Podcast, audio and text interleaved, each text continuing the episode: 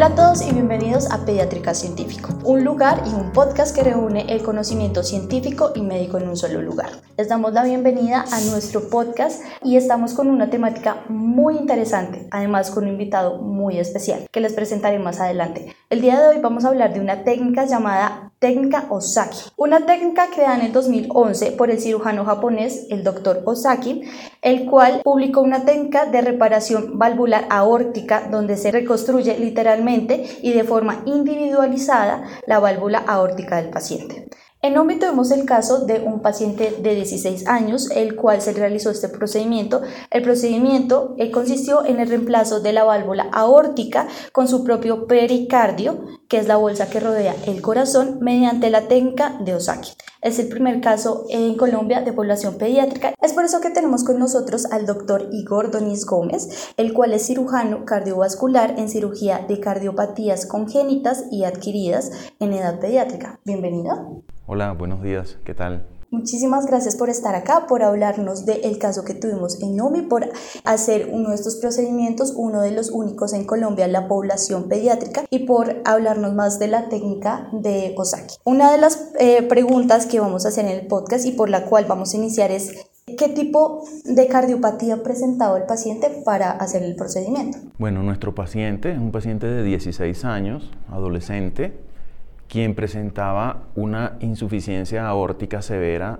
también acompañada de algo de estenosis aórtica, que es la estrechez un poco de la válvula. Eh, nació con una válvula anormal, una, una, cardiopatía que se llama válvula aórtica bicúspide y que estaba funcionando inadecuadamente, ya que no cerraba bien, pero tampoco abría bien. Entonces eso le ocasionaba que estuviese cansado, con disnea, con dificultad respiratoria cuando hacía ejercicio y eso lo tenía limitado en sus actividades habituales. Para un poco contextualizar de, esta técnica, ¿en qué consiste la técnica? Explicada más por un profesional. Eh, la técnica de Osaki es una técnica que desarrolló el doctor Osaki en Japón hace ya varios años, en donde con la membrana pericárdica, que es la bolsa que recubre el corazón en todos los seres humanos, esa, esa, esa membrana, que es fibroconectiva, la fija, se fija en, en, una sustancia que se llama glutaraldehído a una concentración de 0.6%. Eso hace que el pericardio tenga una mayor rigidez a la que normalmente tiene. Y luego eh, de, extirpar completamente la válvula aórtica, se hacen unas mediciones con unos probadores desarrollados para tal fin y de acuerdo a la medición de esos probadores se corta el pericardio con una plantilla que identifica a cada uno de esos probadores. ¿Qué significa? Que si se mide una de las valvas de la aorta y ese, utilizó uno un probador, por ejemplo, un número 25, hay una plantilla correspondiente al, al probador 25. Entonces en esa plantilla se corta el pericardio con una forma específica y no solamente se corta, sino que tiene, se colocan algunas, algunas marcas que identifican los sitios donde se deben dar las puntadas con la sutura con la cual se va a fijar esa valva dentro de la, dentro de, la, de la aorta. Perfecto.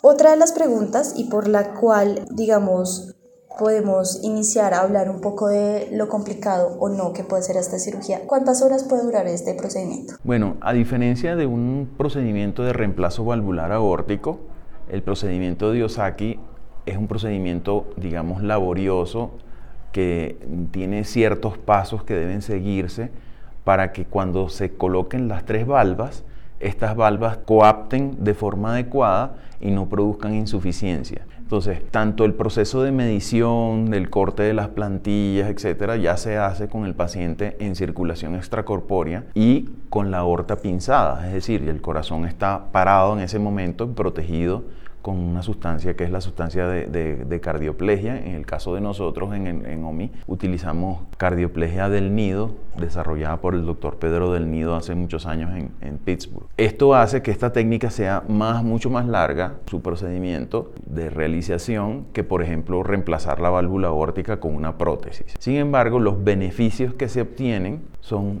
muchísimo más grandes que el tiempo que se empleó.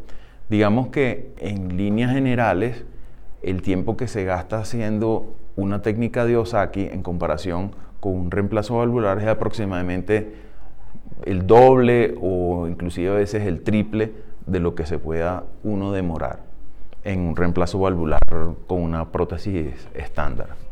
Pero hablando un poco de estos beneficios, ¿qué beneficios trae la realización de este procedimiento? En población pediátrica como él, que es un paciente adolescente de 16 años, tiene la gran ventaja de que es un tejido que es propio de, su organismo. Su organismo no va a desarrollar ninguna reacción autoinmune o inmune sobre ese tejido, por lo cual el proceso de calcificación que puedan tener esas valvas va a ser mucho más lento o inexistente. Lo segundo es que al no ser una prótesis metálica o mecánica, no van a requerir el uso de anticoagulación.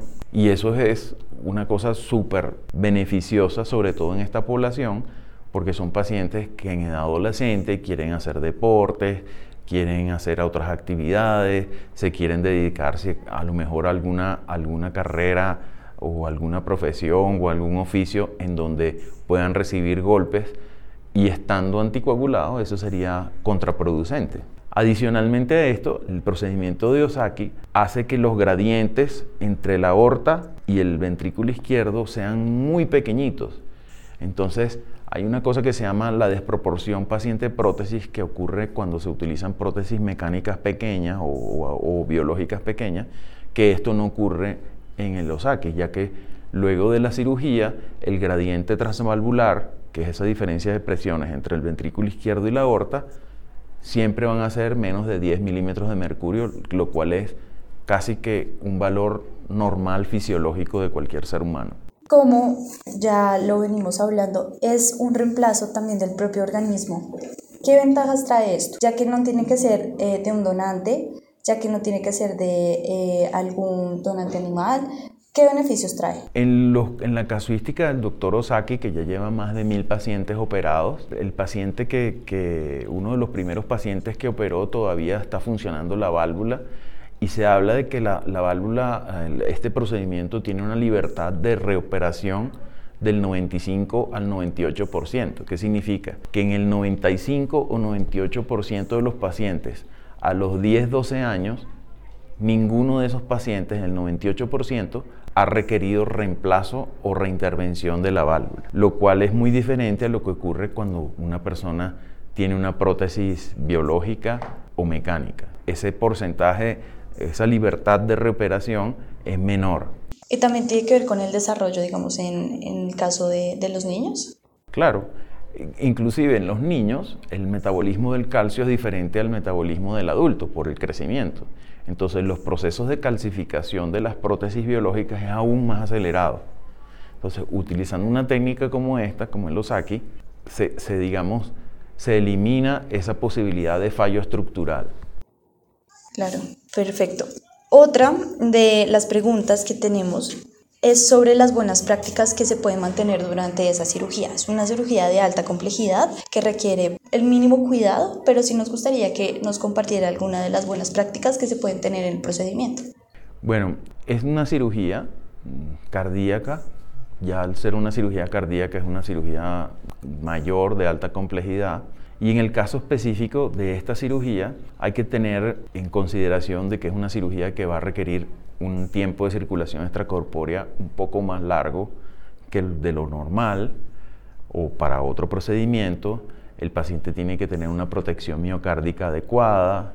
Usualmente bajamos la temperatura del paciente para también ayudar a que los demás órganos estén bien protegidos durante la cirugía. Es necesario y diría yo que imprescindible el monitoreo con, el, con ecocardiografía transesofágica durante la cirugía para uno, primero antes de hacer el procedimiento, evaluar la válvula y después del procedimiento evaluar cómo ha quedado el, el, el procedimiento de Osaki, si quedó con, con, buena coaptación, si quedó con, sin insuficiencia, si quedó sin estenosis, medir los gradientes, etc.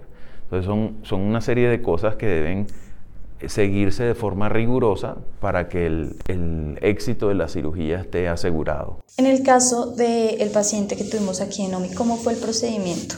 Un poco el antes, durante y después. Bueno, nuestro paciente ingresó de forma ambulatoria, es decir, ingresó el mismo día de la cirugía, pasó a la, a la sala de cirugía donde el anestesiólogo colocó algunos catéteres, colocó el ecotraje esofágico y todas aquellas cosas necesarias para la monitorización del paciente durante su cirugía. Luego hicimos el procedimiento de Osaki.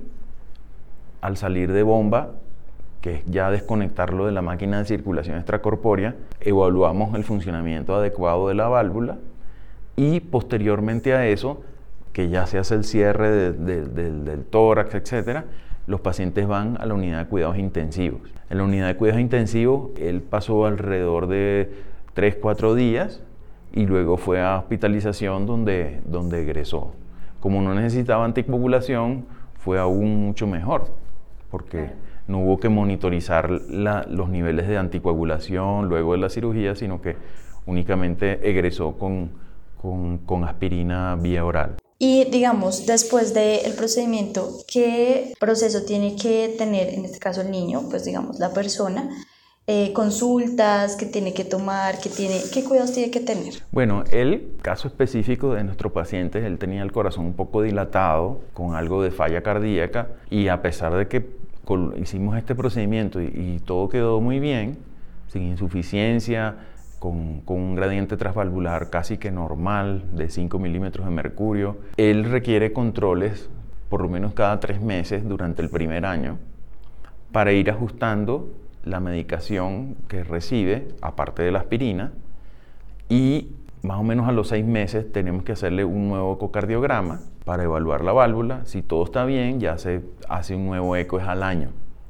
Y ya los controles en el segundo año son cada seis meses. ¿Por qué si estos casos son tan exitosos? porque cree que no son tan recurrentes en Colombia y más que todo en población pediátrica? Digamos que este procedimiento está indicado en población pediátrica en pacientes en donde no es posible hacer una valvuloplastia. Que a diferencia de los AKI, que es un reemplazo valvular, la valvuloplastia es la reconstrucción de la válvula o con el propio tejido de la válvula o adicionando algún tejido de, o del pericardio o tejido eh, heterólogo de, otro, de otra especie. Cuando esto no se puede, es que cuando uno recurre a un reemplazo.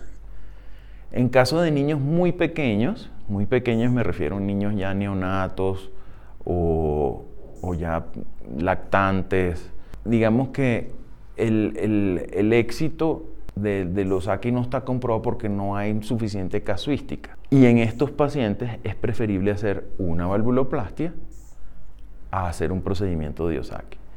Cuando el niño es muy pequeño y no es posible una valvuloplastia, es preferible hacer otros procedimientos como el procedimiento de Ross o el procedimiento de Roscono, que es el cambiar la válvula pulmonar a la posición de la válvula órtica y sustituir la válvula pulmonar por un conducto ya sea de un homoinjerto humano, es decir, una válvula humana criopreservada, o un, un tejido heterólogo como la vena yugular de bovino o tejidos sintéticos construidos en la sala operatoria. Y antes de despedirnos de toda nuestra audiencia, ¿qué consejos les le daría a sus colegas para que estos procedimientos sean casos exitosos? Bueno, en primer lugar, entrenarse y certificarse como, como cirujanos que están entrenados en el procedimiento de Osaki. En segundo lugar, tener la paciencia y la confianza de que es un procedimiento que a largo plazo tiene muy buenos resultados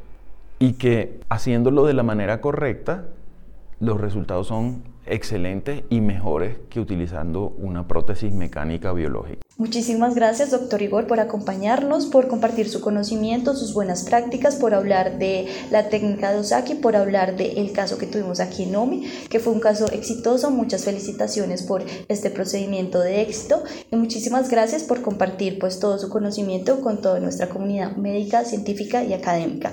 Y a ustedes muchísimas gracias por acompañarnos en este podcast. Los esperamos en otro con temas muy interesantes acerca de la comunidad científica. Nos esperamos en dos semanas y agradecemos por estar y permanecer hasta acá. Hasta luego.